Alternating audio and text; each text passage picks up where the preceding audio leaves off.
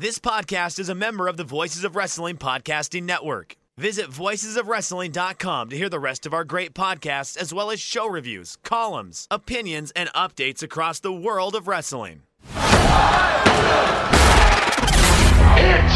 my music. You're listening to Music of the Mat on the Voices of Wrestling Podcast Network. Hello, and welcome to Music of the Mat, the podcast devoted exclusively to the music of pro wrestling. It's all part of the Voices of Wrestling podcast network. I'm your host, Andrew Rich. This is episode 63, and it is the first installment of a new recurring series here on the show called Jammin' Around Japan. And to help me kick this thing off here is the host of the podcast Wrestling Omakase, which is also part of the VOW Podcast Network. It's my good friend John Carroll. Hello, John. Hi, Andrew. How's it going? I'm good. How are you? Good. Just off of work at 1 o'clock today. Got tomorrow off. Everything's great. Although I guess the timeline will make no sense when people hear this. yeah, yeah. We're uh, we're doing this on July 3rd. This is the recording date, so uh, right before uh, big Fourth of July weekend and whatnot. But uh, Everybody you know- knows my favorite holiday. Big fan. Yes, Big yes, fan yes, of the yes. America. We're all aware of, of how patriotic John Carroll is. We, we all know that. But yeah, I- I'm glad you're here, though. I'm glad you're here. Uh, I mean, you're like the perfect person to do this episode with me because it's about Japanese wrestling themes. Uh, anybody who knows you knows that you're a massive Japanese wrestling fan. You watch uh, multiple promotions, not just one or two. The, the title of your podcast has a Japanese word in it. So I, I think I made a pretty good choice going with you here for this one, John. Like I said on Twitter, you you went to your Rolodex. You're like, okay, I have this idea for this Japanese episode. So you went to your Rolodex. You went to the page marked Weeaboo, and I was there number one with a bullet. So Well, well, you were recently in Japan for a few weeks on a big wrestling trip. Uh, you, you went to the Super Juniors finals, the Dominion show, um, Dragon Gate, DDT. Um. J Stage, J Stage, forget. right? Yeah. Um, Michinoku Pro, can't forget those. Gatoh Move. Um, yeah, you went to like ten shows or, or somewhere close to that. Yeah, ten, which is actually down for me because um, I went with my I went with my girlfriend, and you know I didn't think she really wanted to wait for me to go to like sixteen shows, which is, which is what I went to on my last trip. So I cut back. So it was ten shows in about fifteen days compared to sixteen in about the same amount of time, maybe a couple more days. I don't I don't remember how long my 2017 trip was now, but. Yeah, and uh, I, I know Kelly Harass was there too. Uh, Taylor Maimbourg, um, Paul. Paul, Paul Volsch, right? Uh, Alan Counihan, his wife Sarah, uh, Jojo Remy went to a few shows because he lives in Japan, obviously. Um, I, I mean, I probably could have done the trip too. Uh, I, I do have the means, but uh, I also I, I lack the paid vacation days that uh, everyone else seems to have. But uh, you know, one day I'll make the trip over to Japan and uh, go to Tokyo and, and Korakuen Hall and Osaka and all those places. So w- one day, I'm sure. Well, my next trip, Andrew, you got like two years, so to get a job with paid vacation. I'm probably not going back again until um, like the end of 2021 because I'm trying to do it. I'm doing it like every two years now. So, and I probably, I, I just, I'm kind of telling myself I finally need to do a Wrestle Kingdom because it's like the last big New Japan thing I haven't done. So I've done the G1 final, I've done Dominion now. So, again, I've even done, I did the last Invasion Attack for the change of name.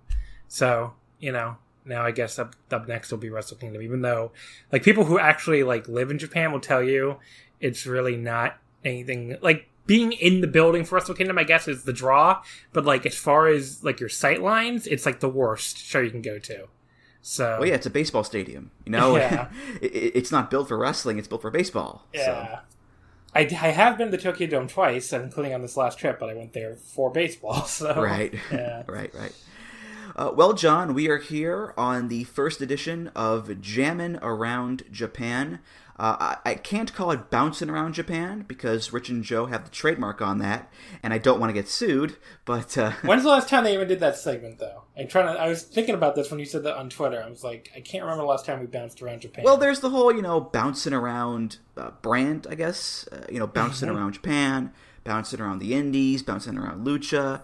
You know, that that's their thing. That's true. And I figured jamming around Japan, you know, jamming would be good to tie into the music and fit the whole theme of the show. And by the way, the name of the arcade games expo in Japan is JAMA. Ah. So I don't know what that has to do with anything, but I don't know. As soon as you said jamming around Japan, I just kept thinking JAMA. But I don't know. You can probably cut that out, honestly. well, anyway, anyway, uh, Jammin' Around Japan is where we will look at eight theme songs, each one coming from a different Japanese promotion. I will say now that we will not do a New Japan theme because, you know, we've covered just so much New Japan on the podcast already. And with this episode here, I, I kind of wanted to show some love to the other promotions in Japan there, John. Say now, I, I did make a last minute push to get Taichi's theme on here because I thought it was only fitting, but we already did that Andrew. with the New Japan grab bag episode with Damon last year, so no dice, sir. um, and and I'll say as well that we're not gonna go super obscure here. Um, if you're like at least somewhat knowledgeable about Japanese wrestling, there's a good chance that you'll know both the wrestlers and the promotions. Uh, we're not gonna do tradition or Secret Base or Hard Hit or Land's End. Where's my or... goddamn Oz Academy? Again, not today, John. Not today. Maybe a little too deep in the first episode, I think. I went to I went to an Oz Academy show for the first time, and it's it's very sad we're not going to represent them here. Yeah, we'll save that for like the uh, eighth edition, I think. so, uh, John, I'm ready. I know you're ready. So, without further ado, it's time to go jamming around Japan. Oh, hold on, hold on, hold on. Uh, my lawyers are telling me now that uh, the Orient Express theme has also been trademarked by Rich and Joe, so we can't play it, unfortunately. Um, luckily, though, uh, we do have other music to play, starting with this first theme here from Pro Wrestling Noah. And when I think of Noah, I think of this guy. He's been with them since the beginning. Very much, I think, the face of the company. He's held all their titles. He's the vice president of Noah currently. It is, of course, Naomichi Marufuji. And Marufuji's theme for many years has been by Takafumi Matsuda. It can be found on plenty of albums. I found this on Pro Wrestling Noah theme album Departure. This is called hysteric. Here we go!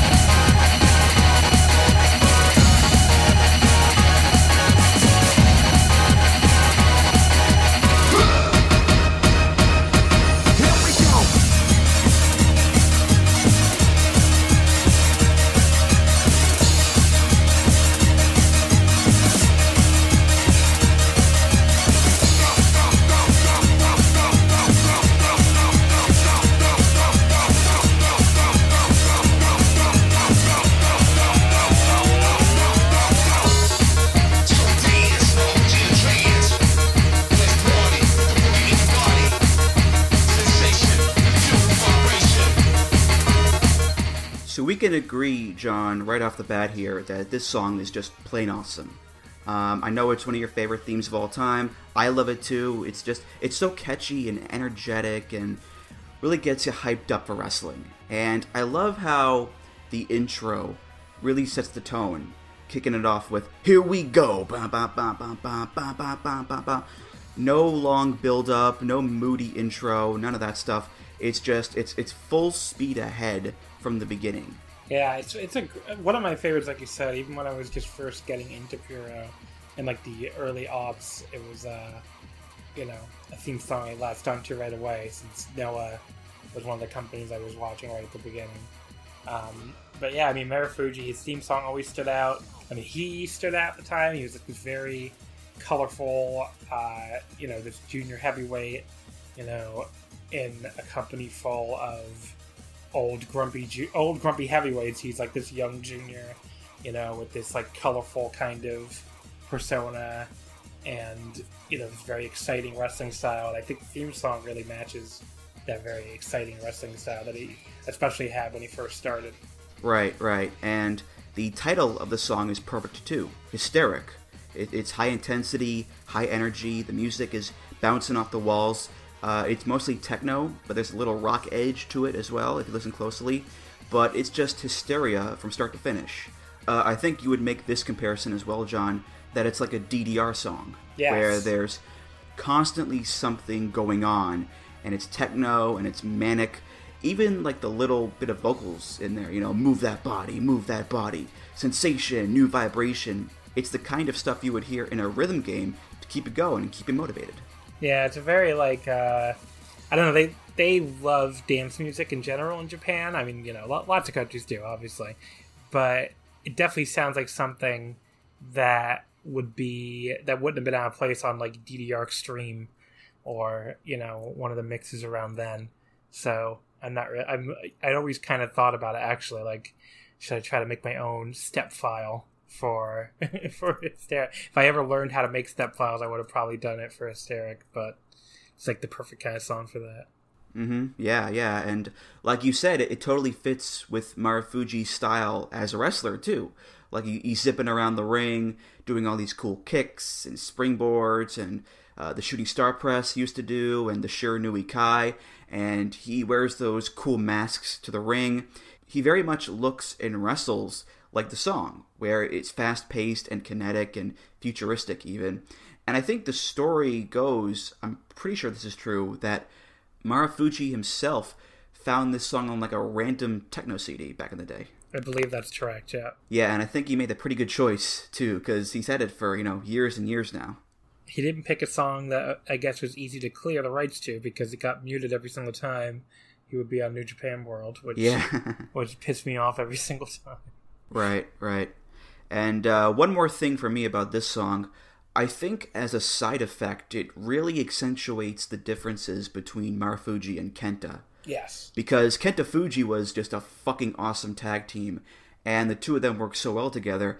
But at the end of the day, they're very much two different guys. Like on the one hand, you've got Marufuji coming out to this, you know, boppy entrance theme with his colorful masks and his long tights, and on the other hand, you've got Angry Boy Kenta in the yellow and brown trunks coming out to hip hop. So it, it really highlights, I think, just how different these two guys are.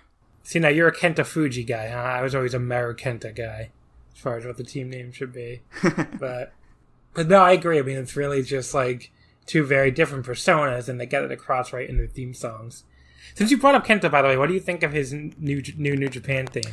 Um, I'd have to listen to it on its own first because they did play it in like a hype video, and there's like talking bits over it. Yeah. But from what I've heard, it sounds pretty good. Um, I, I know you, you can't replicate that, that same feeling as when he came out to you know the hip hop in Noah, you know Ti or, or Where the Hood at or whatever. Yeah. But I think once I hear it in full, I can judge this new song better. Yeah, I mean, it sounds cool, and but it's definitely not not really going with that hip hop vibe that he had at the time. I still remember he came out to like the champ is here on a random when he before he'd actually won the title. I think again the Tokyo Dome against Kanemaru, which is still one of my favorite like theme song moments of all time. He's like he's so confident he's gonna beat Kanemaru. It's like, yep, the champ's here. coming out to the Rey Mysterio Junior Jam in ROH. like it's this totally random song, but it's hip hop and it's Kenta, so it, it oddly works, I think. Yeah. But Marufuji, I think, came out to hysteric every single time in, in Ring of Honor because I, I saw him in Ring of Honor a lot, and I felt like I heard that song quite a few times. Up next is a man who puts the big in Big Japan Pro Wrestling. It's the muscle monster Daisuke Sekimoto, one half of the tag team Strong BJ.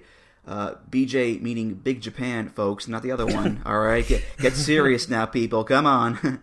uh, he's in the team with Yuji Okabayashi, and Sekimoto has had success in a number of promotions Big Japan, All Japan, DDT, Zero One, all sorts of places. His theme is off of the 2002 album BJW Theme Song Collection. It's by Yamazaki Tenkei, and it's called Crown of Winner.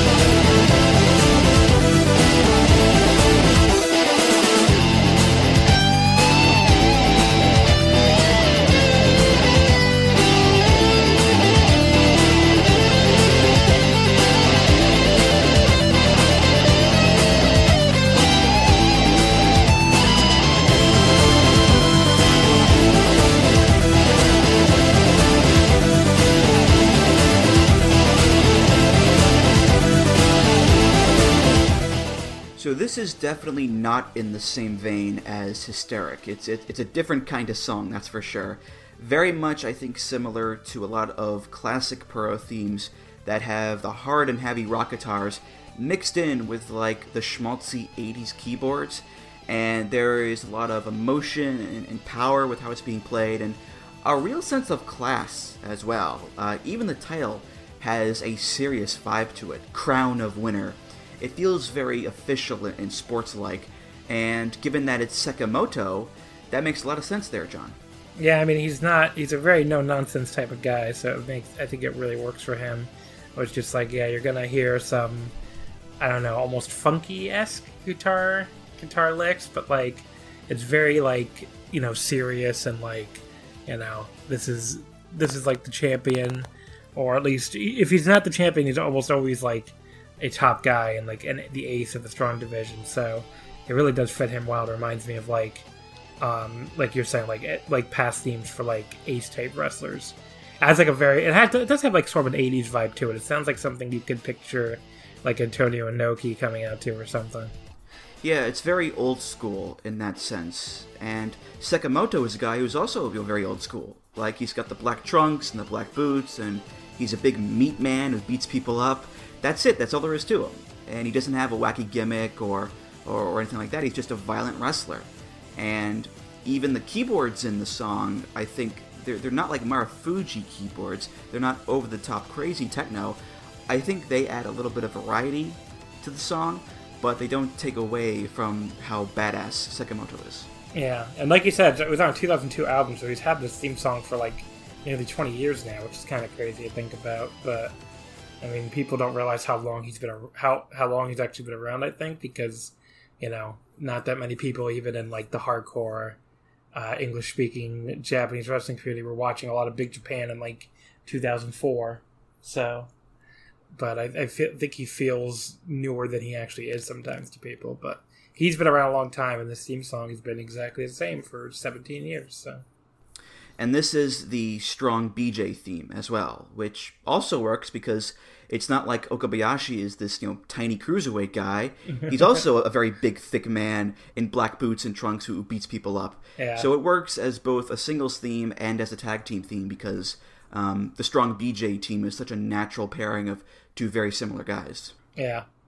It's a very, it's a very, like, almost chill theme, but, like, in a way where it's like, you know, this guy's such a badass that, or them as a team, that they don't need like big, you know, uh, rocking guitars or whatever to to warn. You. It's just like, yeah, we're gonna come out to some like almost elevator sounding music, whatever. You know, if you uh, if you got a problem with that, we'll just kick your ass anyway. So. uh, John, I have a very important question to ask you now. Who is the cutest in the world? Uh, I believe that would be Maki Ito. Oh, I'm sorry. The correct answer is Zoe Deschanel. Zooey Deschanel. Tell him what the consolation prize is, Johnny. I'm kidding. I'm kidding. I'm kidding. Uh, the answer is indeed Maki Ito, uh, the woman who stole my heart WrestleMania weekend. Uh, go back and listen to the uh, Mania weekend episode I did a few months ago and hear the whole story on that. But um, yeah, Maki is one of the stars of Tokyo Joshi Pro, which is one of the Joshi promotions in Japan, and a sub promotion of DDT Wrestling, which we'll get to later on here. She's also a former Japanese idol, which is a big part of her character, uh, including her theme song, because she and fellow wrestler Mizuki, together known as the Ito Respect Army, sing Maki's theme song. It's called Setsu Nairo, translated The Color of Sadness. Bye,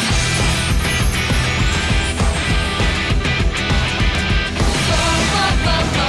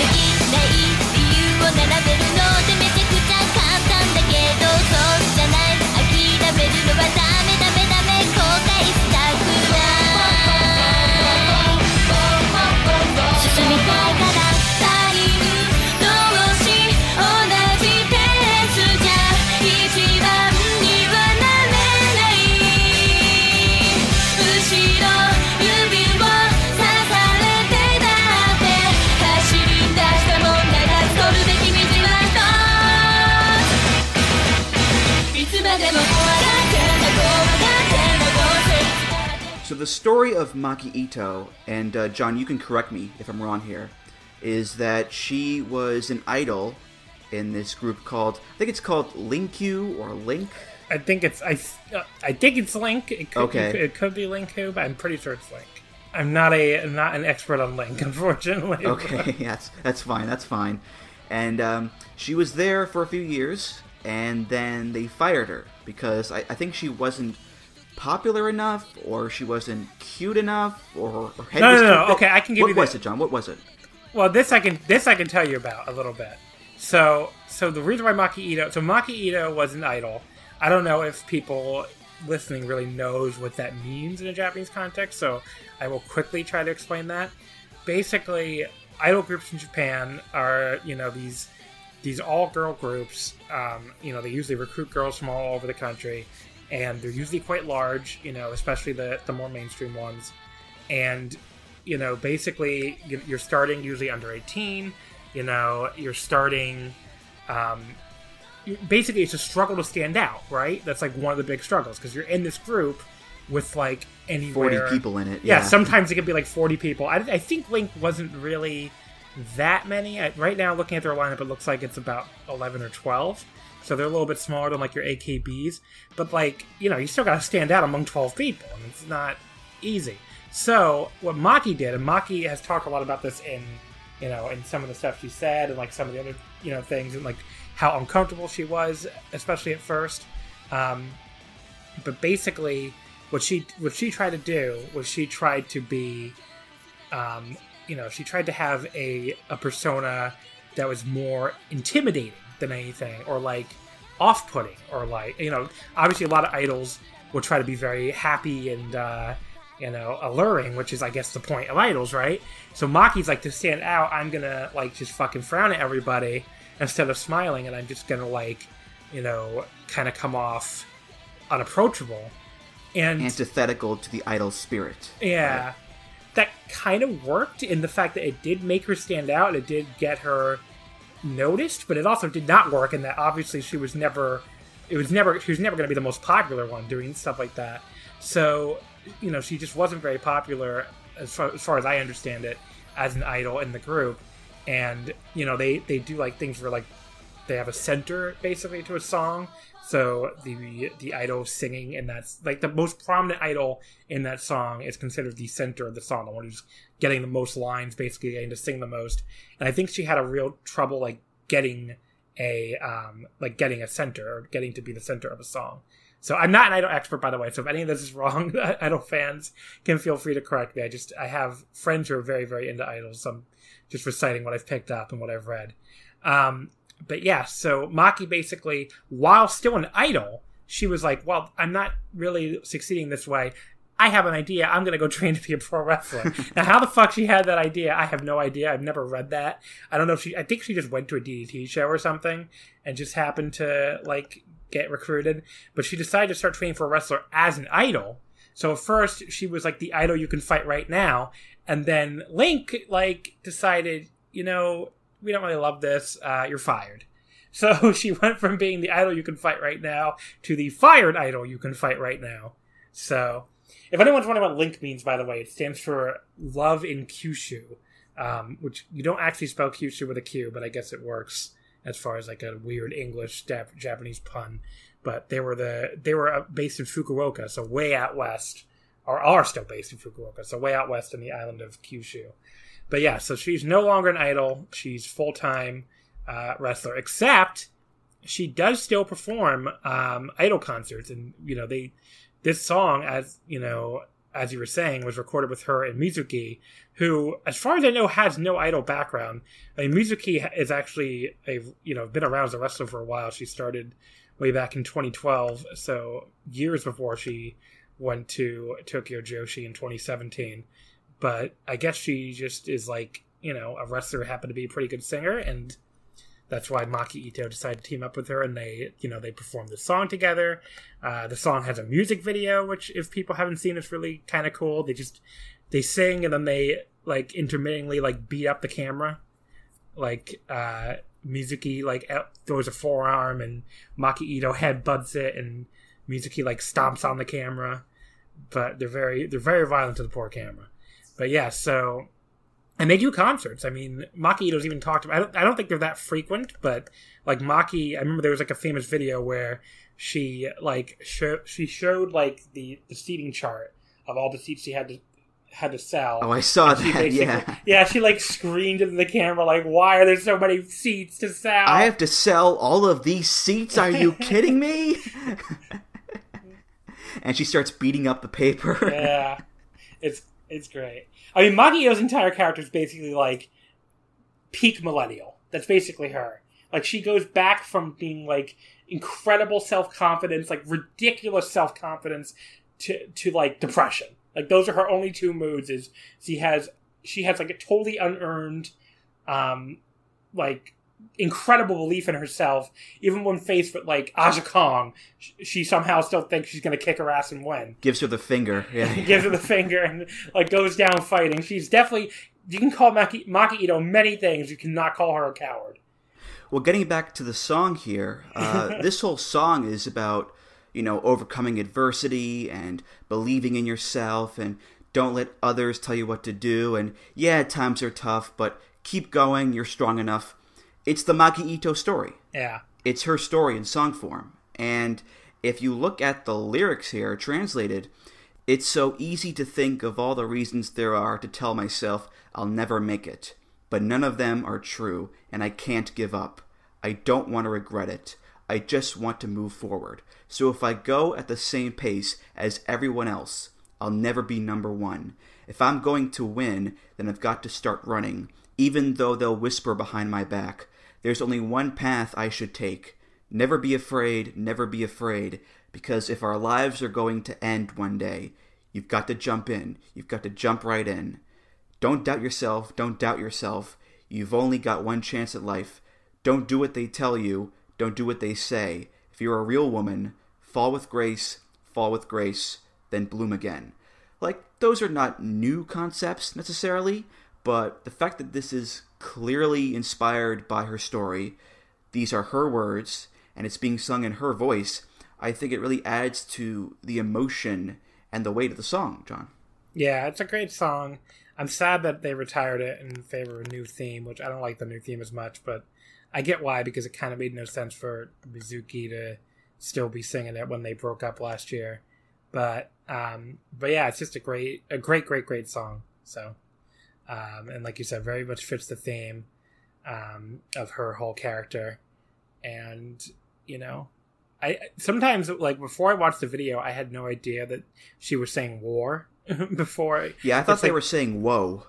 Whoa, whoa, whoa, whoa, But whoa, no, whoa, they're whoa. saying war, both of them. So that becomes obvious you watch the video because they like subtitle that word there. So Yeah, and I think that sums up so well the duality of Maki Ito, where she's so inspiring and cute, and she still dresses like an idol and whatnot, but she's also this like fearless warrior, badass Yeah. who swears and headbutts people and gives them the finger. Like she's not gonna back down from a fight at all. She's gonna go on the attack and go to war and choke a motherfucker out if she needs to. yeah.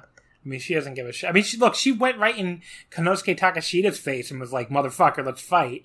And I'm like, that is a much not that's you. You didn't just pick a fight with a larger man. You went and picked a The fight with like ace of DDT. Yeah, the ace of DDT. She's like, I'm not fucking satisfied fighting just other women in Tokyo Joshi. I want to fight the ace of DDT too, which was really kind of cool. But that's just what her character is. She just doesn't give a shit.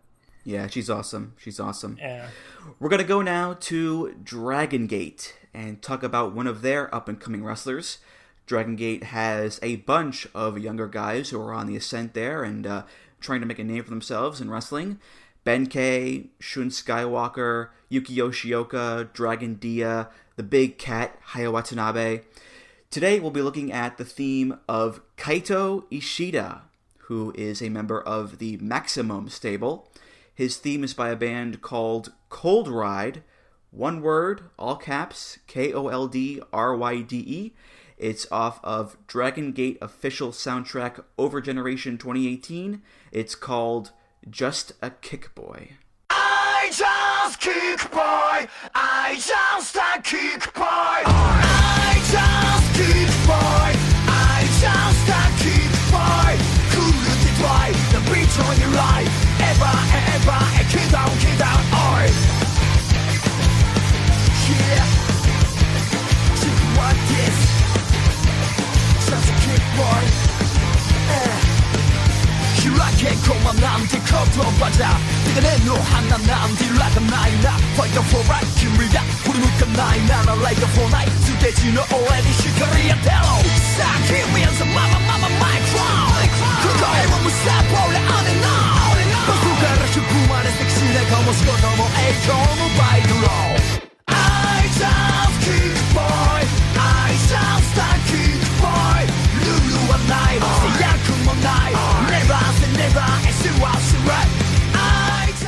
You know, John, some of these themes, they're just so complicated. You know, like the intricacies, the complexities of it all, they're just too hard to understand sometimes. And I think this song is a good example of that. I just kick boy. I'm just a kick boy. John, I'm so confused here. What is this all about? Uh, I believe it is about how he enjoys kicking. I don't know about that. I don't know.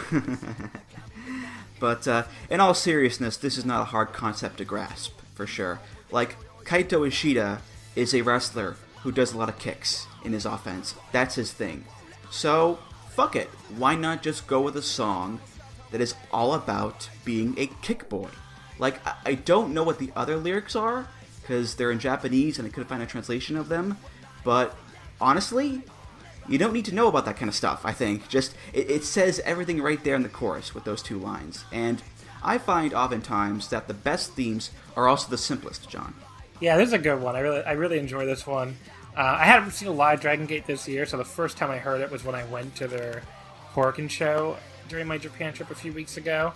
And I don't, I don't remember who Ishida was even fighting, but I just remember he did come out to his theme, and I was like, oh, that's a pretty awesome new theme for Ishida. It's very catchy. So I down, I went and like found it like pretty much as soon as I got home. So um, it's by a band called Cold. So KOLDRYDE, by the way, is supposed to be like cool, dry, and ride. So that's like the three words they decided to put together, except in, you know, different spelling. And they're supposed to be they're like a rap rock mix band from Tokyo. People are wondering. Look like they've been around since about 2017. So, not sure why they ended up doing Dragon Gate's theme, but uh, they, you know, Dragon Gate went out and f- apparently found a found a band they liked. I think this is also on a KOLDRYDE album, Yeah. too. So Dragon Gate probably got it from that, I, I think. But um, I, I, think the genre it works well for Ishida as well. Uh, this attitudinal punk rock kind of song, it, it works for him because he's a younger guy.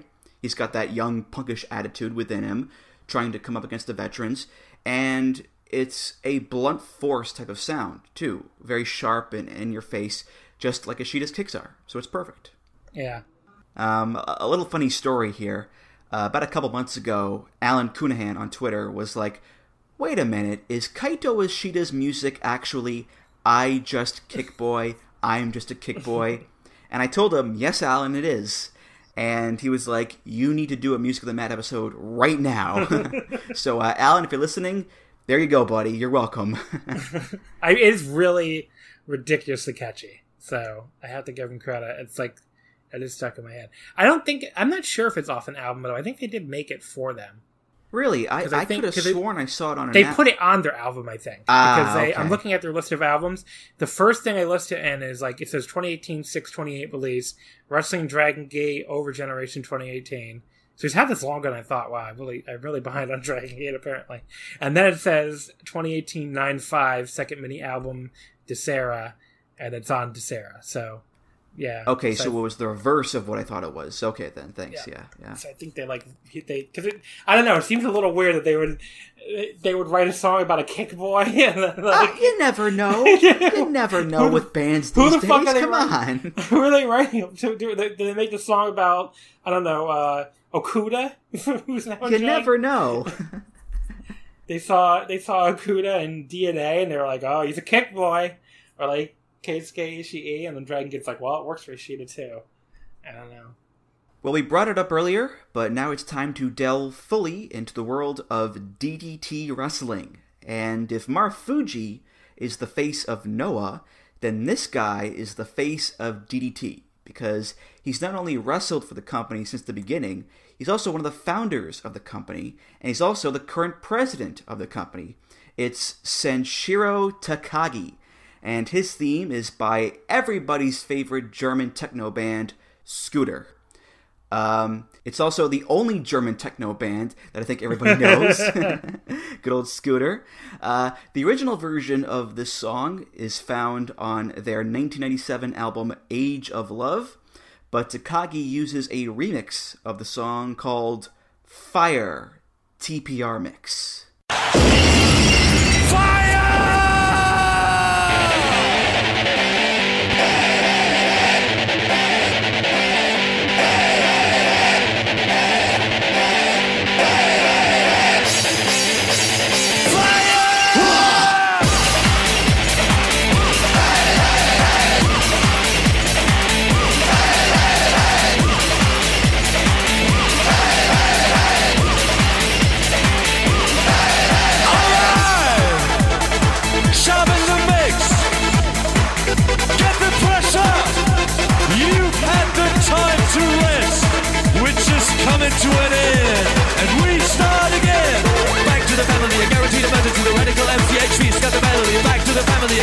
Emergency, the radical MCHV, got the melody. Back to the family, a guaranteed emergency, the radical MCHV, got the melody. Back to the family, a guaranteed emergency, the radical MCHV, got the melody. One, two, three, fire!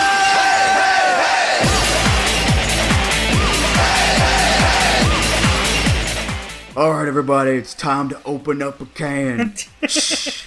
of T2 Heyday whoop ass. If you want to see Stone Cold give gorgeous Matsuno a Stone Cold Stunner, give me a hell yeah. so, a little explanation here. Takagi does a Stone Cold Steve Austin parody gimmick. He's got the black trunks, the black wrist tape. One of his finishers is the stunner.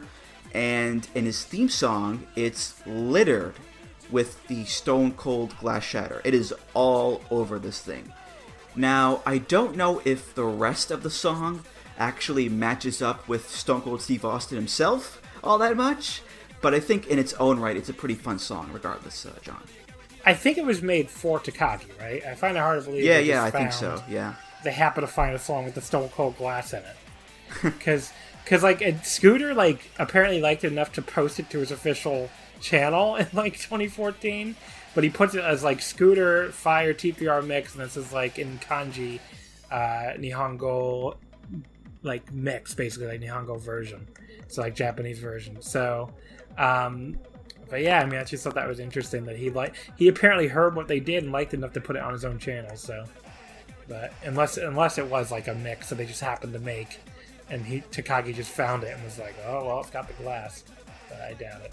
But yeah, I mean, like it, he was like a Stone Cold cosplayer, basically. Like that was his entire gimmick when he first started, and we're talking like, I mean, he started when Austin was a you know the top star in wrestling. He started like 1989, so he started the same time as Austin, and then outlasted him by like several decades because he's still wrestling to this day. I mean, he was just on the main event of last Korakuen, so it is kind of funny how that worked out. He still, you know, he still does the all four corners pose, and in fact, he times it to the music.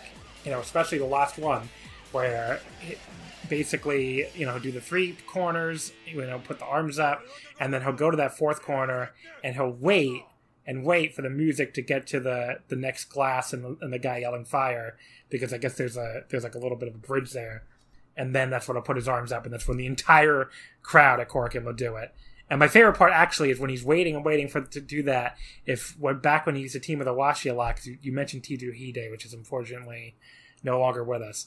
But back when him and Owashi were teamed together, Owashi would always put his arms up too for the the glass break like arm pose, but he would do it in a way that like made it clear he has no fucking interest in this whatsoever. it would be like, yeah, here we go, the arms thing, okay, basically, which I always found really funny.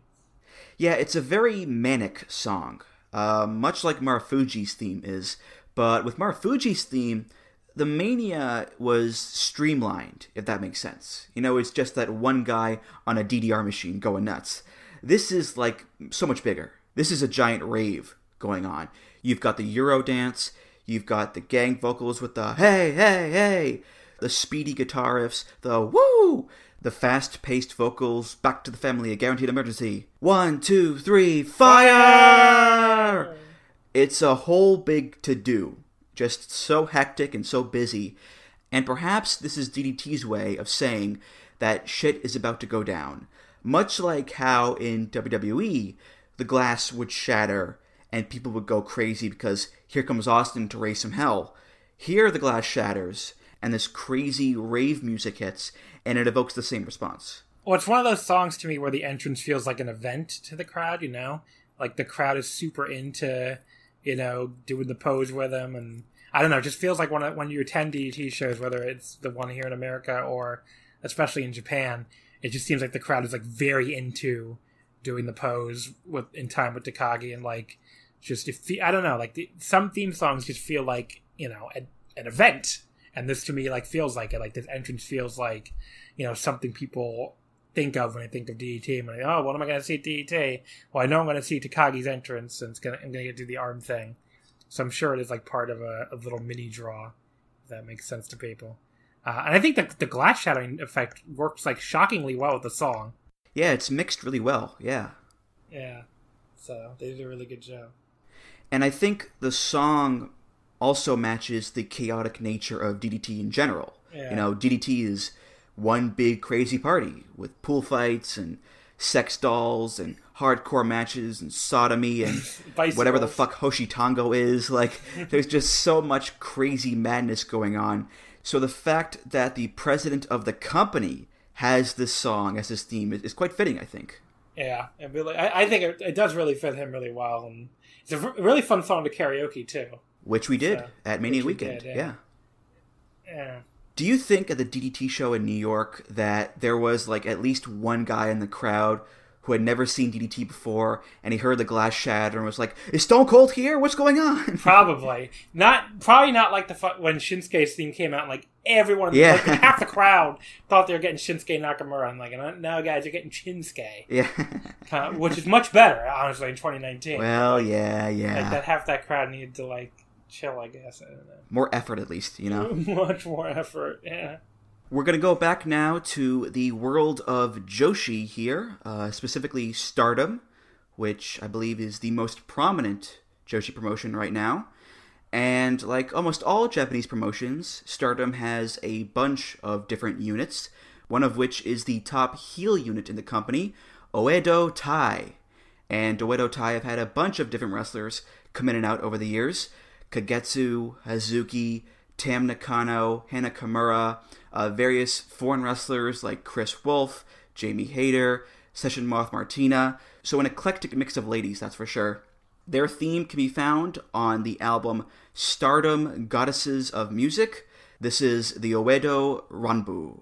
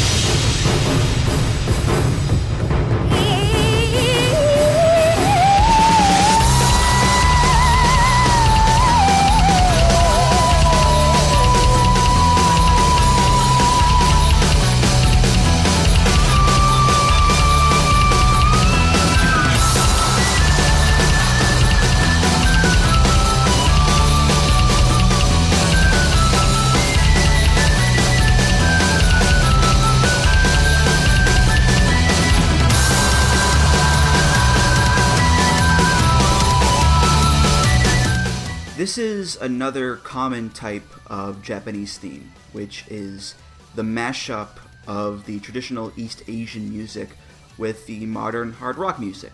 There have been so many you know these kind of themes over the years. Uh, here you have the flutes, the strings, kind of the tribal percussion in there as well.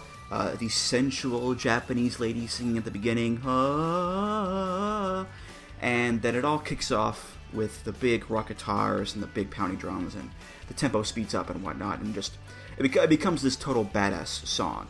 It's not the most original kind of song, of course, but one that I think always makes for a, a pretty cool sound in the end, John. Yeah, so this this unit, by the way, was founded by Hana Kimura's mother, uh, Kyoko Kimura, because originally it was kind of like the it started as Kimura Monster Goon, and then sort of just turned into Oedo Tai. And the you know the theme song makes a lot of sense when you think of what Oedo Tai means, like the actual name, um, which is like the kanji basically is great Oe- great Edo uh, army is what what you basically would translate to in English. And Edo, of course, was what they called Tokyo um, before it was Tokyo, from like the um, you know when the city was founded in like the early 1600s until right when they the Meiji Restoration happened in the late 1800s. So basically, the theme, the name of the theme, and the name of the unit is supposed to basically like already give you like you know this nostalgic feeling of what Jap- Tokyo used to be and Stardom is very is a very Tokyo centric promotion, so that also makes sense. But um, but yeah, I mean like so that's basically I think why they went with that very like traditional Japanese sound to it. Um, and then the the song the song name itself, you know, is basically like Oedo Rambu, which is like Oedo Wild Dance. And of course, they used to do a very elaborate The big dance. the dance. theme song. Yeah, yeah. So again, the, the name makes a lot of sense. They don't do the dance anymore, Andrew. Do you want to tell people why? Didn't they lose a match where lost. they It put up a- the dance? It's like a like like a lucha de apuesta, you know? Yeah. Wager was- your mask, your hair, you're dancing, you know? Do you know what they put the dance up against or no?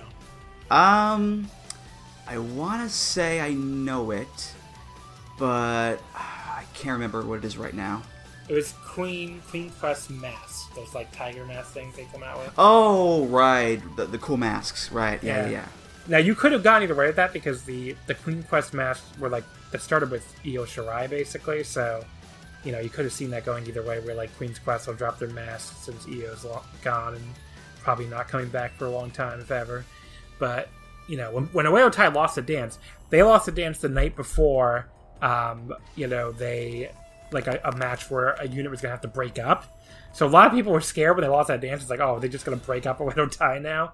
But thankfully, Wi- Oedo Tai, to many Western fans, because this unit's very popular in the West, they survived, and instead it was the Jungle Assault Nation, led by Jungle Kyona, that broke up, which then kind of sort of came into uh, the new Tokyo Cyber Squad unit, formed by former Oedo Tai member Hana Kimura. So all kind of goes full circle there. But yeah, so Oedo Tai lives on, and the Oedo Rambu lives on, but there's no more dance. And I always, I presume it's just they got tired doing the fucking dance. uh, I mean, it must be really the same reason why like the the dancing went away in Dragon Gate for so long before uh, Natural pro- Vibes. before Natural Vibes brought it back, which much to the chagrin of Susumu Yokosuka. But, Yeah. but yes, uh, I, I assume that just gets tiring after a while. It's like we have to do a whole goddamn wrestling match. Why do we got to do a whole damn dance too? So yeah, they did get they talked about the dance, but the the wild dance theme lives on, and I do enjoy this theme quite a bit. It's a very fitting theme. Yeah, it's a nice blending of styles, uh, much like how Oedo Tai is also this blending of styles in a way. Um, you, you have this group of, you know, attractive women, many of whom are Japanese, and I think they do have this intrinsic elegance to them, but that elegance is corrupted, so to speak, by the fact that they're bad guys and they're badasses and they wear all black. So you have also this song where it starts off with the beautiful traditional Japanese music, but then it gets corrupted. It becomes this epic metal song. Yeah, and I think it would give people like a bit of a nostalgic feeling, which makes sense for the name. So, the Great Edo, the Great Edo Army.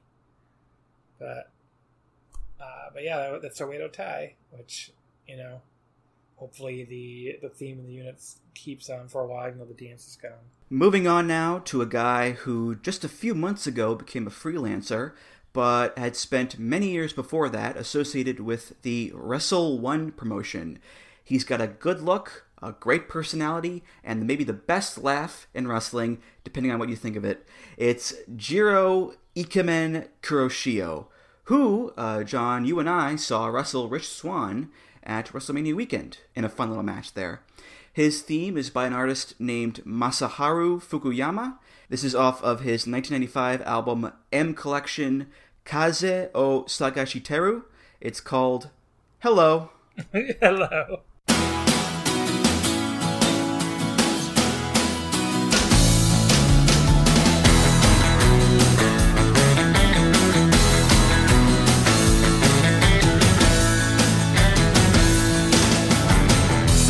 はずはないさ。それは分かってる。25時の電話のベル土曜日の仕事。こんなはずじゃないさ。それも分かってる。ため息で塗り替えられた週末の予定。ガラスの夜空君をす時叶わぬ夢数えて眠れない夜恋が走り出したら君が止まらないまだ誰も知らない So everything about this song is just delightful. You know, it's just a, a lovely piece of music. It's a nice, light acoustic pop song, some sweet vocals. It's a love song about a guy who is yearning after somebody. There's a saxophone solo in there as well. It, it, it's just so pleasant and happy, and not every wrestler can make this work, obviously, but for a guy like Jiro, whose whole gimmick is that he's just a super happy guy, it totally works, John. Yeah, I mean, I- Ikemen, you know, it's a very like um, it's a very Japanese uh, traditional like type of a, you know like a good-looking man who's like still masculine, but like they're they still have like I don't know the best way to describe it. It's not like softer features, but like Would like metrosexual work? sort of. I, I don't know if they're really. That's not really what they're going for. It's like it's tough to describe in like a in like a Western context. It's just like basically you can sort of say feminine qualities, but like it, it's supposed to balance out with masculine qualities. It's not really supposed to just like you know maybe metrosexual is okay, but I think it's just it seems a little bit uh Hard to define, I think. Yeah, hard to define. I mean, like, you know, you're also supposed to be very reserved. Um, you know, you're supposed to like give up this vibe that you're like maybe some kind of uh, like smart person beneath the surface. So it's not just about your look, but you're also supposed to like, you know, just be very cool and be very like, you know, the not out, not like o- overtly outgoing, like just kind of in the corner. Instead of the guy on the dance floor in a club, maybe you're the guy in the corner who looks really cool but doesn't have to do anything. You know? Would you say like an- tranquilo, perhaps? Oh, Uh, maybe. a little Yeah, on brand for. John. There you go. But but yeah, so I mean the character makes sense for him. He's he's very like he's over the top and flamboyant, but at the same time he's you know he's got like that like sort of noble air to him too. So kind of it kind of works for him. yeah, some of the lyrics here. When we look at each other passionately, I have a feeling that we could be lovers. When I wish for you in a parade of stars, I fill with strengthening emotions, causing sleepless nights. When romance starts to run, you can't stop it. Embracing an excitement that no one knows about, I'll be able to catch you and a smile, I'm sure. Like, you're not gonna give this to Kanemaru. No. You're not gonna give this to Takeda, you know? You can't give this to a, a rough, gruff dude. You need a smiling, happy go lucky guy to make this work. And Jiro is just that. He's got the big smile, the big laugh, the colorful suit jackets and the gear, and his, his look, his disposition, his gimmick, it all fits so well with the tone of the song. Can we can we talk to? I mean, it sounds almost like a um like to me the first time I heard this, I'm like, this sounds like it's something from a like a Japanese like uh sitcom or something. Funny But- you should say but it's that. actually because from a- it's the theme song to a show. Yeah. Yeah. it's a theme song to a drama though, which I found a little surprising. Like I can't imagine this being very dramatic, but it's a show called Saiko no Kataomoi, uh, or also called White Love Story. And Saiko no Kata Kataomoi means like both best unrequited love. So, you know, I guess it's about a some kind of love story with uh where only one person's into the other person. and that's the song. It's on the lyrics. Yeah. Yeah, but it's like a. Let me, let me read the synopsis of it because it's only two lines anyway. It's a tale of one sided love. Karumi works in a travel agency. She falls in love with Kosuke after an accidental meeting on a train. Kosuke is a skiing ace. He's still in love with Noriko, a classmate from college. Noriko is trapped by her hopeless love for a married man. Karumi follows Kosuke and his friends on a skiing trip to snowy Hokkaido. Who can unravel this tangled web of one sided love? There you go. So this only somehow this all got worked out in one season of eleven episodes, by the way. So from like January ninety five to March ninety five. I mean, like Japanese shows in general, a lot of them are just like it's not like American shows where it's like Japanese shows, an- anime and otherwise, are like here's our story, here, we're doing one season, goodbye.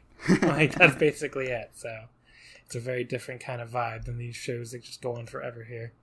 I um, want to talk about the Jiro entrance. Yes, it's something. Because if you thought The Undertaker takes forever to get in the ring, then you've never seen Jiro because he takes so long to get in the ring. Like, he's going through the crowd, he's high fiving people, he's doing cartwheels on the apron, and tease going into the ring, but then he'll do stuff like jump from one apron over the turnbuckle to the other apron. He'll do this thing where he does like a serpentine in and out of the ropes, and he won't actually just get in the ring. It's a very comical entrance, and it's like he, he's so full of joy and happiness and jubilation that he just wants to show it off to the crowd as long as possible with his entrance. I don't, and- did we even mention that he wears this jacket everywhere? Like, was one of his nicknames his jackets? we did not yet, no. so so he like he tugs on it a lot as like part of the entrance and like i just in my head when i think of Ikemen what what i'll think of immediately is like him standing on the apron holding the jacket with both hands and like leading the crowd in chanting Ikemen but like doing it with his jacket like putting up one side putting up the other side putting up the other side yeah. and like he does all this in like super great timing with the music too. Like he'll often time it so like his one of his like fake hop outs will be and then his like pose will be like or hopping in and out of the ring or whatever will be like right when the the chorus hits. So you know it, he'll he'll time that really really well. So good job for him, I guess. And he'll do that multiple times too. Where like you know every time the chorus hits, he'll time a, a fake ring entry and then a pose. So I mean, he'll often go through the entire like four minute song. So Yeah, luckily this song is four minutes long, so he's got plenty of time for the entrance. Yeah. yeah, and uh, the but the funniest part to me is always when the referees get mad. It's like, how are you like? Is this your first day? I don't understand. It's like he does this every time. Like, why are you so upset? Like, I understand if it was his opponent, But it's like, what? You're the fucking refs. You you really that big a rush to go get some sake? I don't understand. It's like Wada in All Japan when Kento has the guy's head against the ring post and he's sticking his tongue out, blah, and Wada's trying to pull him off by the hair and the ears, and it's like, dude, he does it every single match. Just Yeah. let him get it out of his system, please. Just just let him go, all right?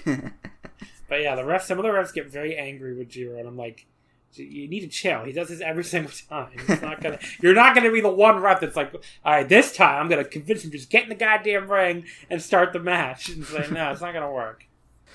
All right, John, we've reached the final theme of the episode, the final wrestler, the final promotion, and I think we've saved the biggest and the best for last. This is for All Japan Pro Wrestling, and there have been, you know, just so many legends who have walked the hallowed halls of All Japan Pro Wrestling. Giant Baba, Jumbo Tsuruta, Genichiro Tenryu, the Four Pillars of Heaven, Stan Hansen, Jun Akiyama, Keiji Muto, Suwama, Kento Miyahara.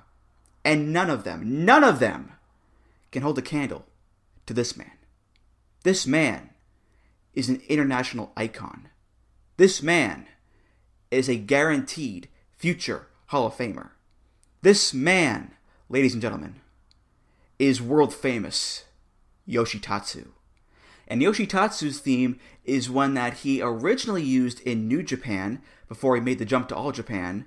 It's by Yonosuke Kitamura off of the album NJPW Greatest Music 3. This is World Famous.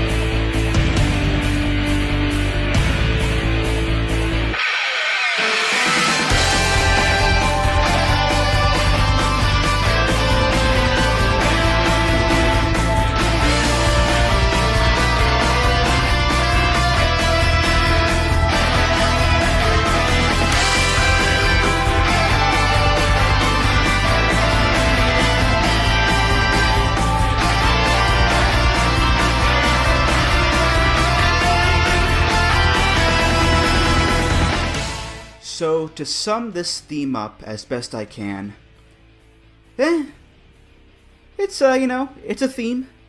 It's a theme. It's fine. It's fine. You know, it, it's fine. It's your standard big rock instrumental.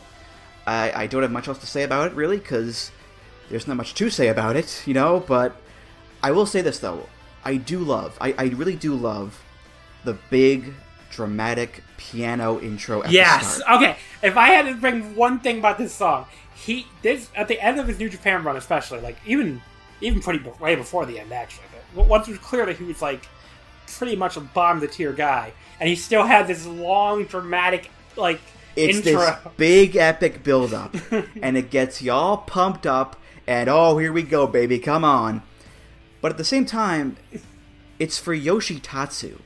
And honestly, I got nothing against Yoshitatsu. but still, it's this dramatic intro for Yoshitatsu? It reminds me. It's funny because Yoshi and Yoshi. It reminds me of Yoshihashi when he has I thought of the when same he has that thing. long yes. intro, and it's like it's for the huh, huh, you know, huh, duh, huh. duh, it's like a ten go, hour here we go, long here we go. intro for you. I've sat in crowds where we're all just looking at each other like, why are we doing this? Why are we sitting here sitting through this fucking intro for the man who just went like one and eight in the G one, Yoshihashi? But G one crowds will not sit through that this year. but, oh, Yoshi. but yeah, they have that in common. It's big, long. I remember when I sat through it. I, I guess Invasion Attack 2016. He was in like a six man tag or something. I think for the the never. I think it was him, Tanahashi, and Elgin versus Kenny and the Bucks for the six man belts. So I'm pretty sure, even though he's team with Tanahashi, he got his own entrance with that theme song. I'm like, really, we can't just let him come out with Tanahashi's theme. Well, to be fair, this was right after he came back from the big broken neck injury, Yeah, which you know was a pretty big return for him. But you know, even still, I mean, it's Yoshitatsu we're talking about Yeah. here. You so, know, we, the other thing we need to talk about is what New Japan's IP department. Uh, they got to get somebody on the phone, I guess, because Yeah. like first of all, he took he took the theme and apparently just uses it everywhere in, in all Japan and other places. He even had for the longest time, I think he still might have them, like these tights with the fucking Bullet Club logo on it because he's the Bullet Club hunter. I'm just like, why? He's been out of New Japan for like over a, you know over a year at some point, and I just turned on All Japan. There he is, the Bullet Club hunter. I'm like. What, first of all, why is this allowed? Why is he allowed to have the Bullet Club logo on his tights still? And second of all, you're you must be a pretty bad hunter because you're in the wrong. It's like, it's like you're calling yourself a line hunter and then you go to the Antarctic or something. It's like you're kind of in the wrong environment, buddy, for to hunt the Bullet Club. But yeah, it was uh, very bizarre that he still. I think he still wears those tights to this day. Even you know he does have the, that blue and red one that he wears a lot too now. But but yeah, it's just very very interesting. I have to admit, I miss the. It pissed a lot of people off back in the day, but I miss when he like really leaned into the fact that he's the hunter. And Oh, the it's- pedigree. It yeah. just it just had hunter on his tights, and then he had and he spit the water. I the first time he did, it, I laughed really hard. I have to. Some people thought that was stupid or like geeky, but I thought that was really fucking funny. So yeah, and he wore the short trunks like Triple H too. yes, uh, I thought that was really funny, but whatever. Some people hated it. Well, there was the whole Bone Soldier feud, which was just fucking garbage, and his hair like became so curly and, and dry looking, and he looked really bad there for a long while. But then again, you know, uh, he did come back from a broken neck, Yeah. and whatever you want to say about the guy, he's not like amazing, but he's gotten better over the past few years since he went to All Japan, and I think it's pretty remarkable that he came back at all after that injury. So you know, good on the guy. I mean, he's had he's had a good run in All Japan. He he's been in some really good tag matches with Kento. He he can surprise every once in a while. I don't. I got I got no complaints with Yoshitatsu. All right, well, that was the first edition of Jammin' Around Japan. I think it was a lot of fun to do. I don't know exactly when the next one will come out, somewhere down the road, I'm sure, but, uh, you know, I'm looking forward to it because Japan, it has just so many great theme songs, and anytime I get a chance to talk about them is always very fulfilling and exciting, John. Yes, I had a great time too, Andrew. Thanks for having me on. I guess for my third time. Yep, because the first one was Dragon Gate, the second was DDT, and this is more Japan stuff. So uh, I think we found your wheelhouse there, John. Next time, next time it'll be best of WWE. I'm sure. Yeah, yeah.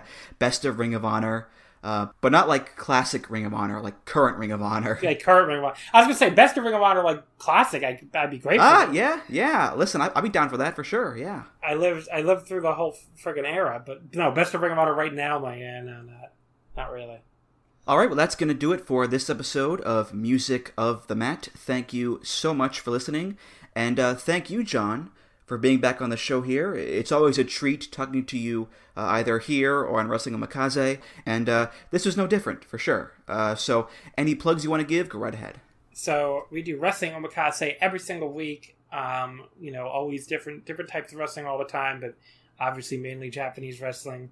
Uh, I think this is coming out right after we would have just put up an episode from live from Dallas after the G1 Dallas show, which I have not yet attended, but I will be attending, and I will have attended by the time you listen to this. It's very. I feel like I'm in WCW in 1992 right now, but there you go. so definitely check that out. Our live thoughts from Dallas. Um, we'll be following along with the G1 all summer.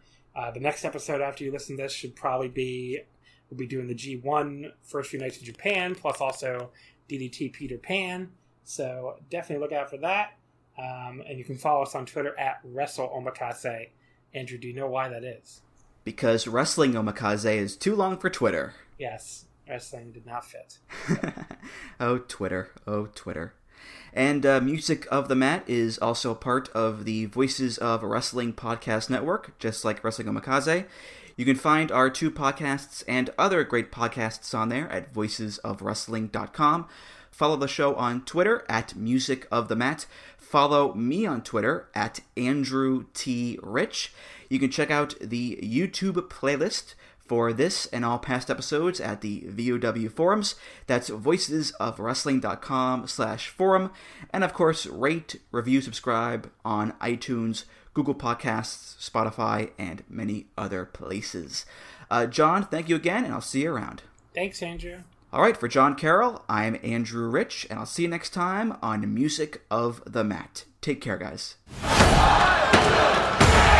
Music of the Mat is intended for entertainment and information purposes only. The songs used throughout this show are property of their respective copyright holders.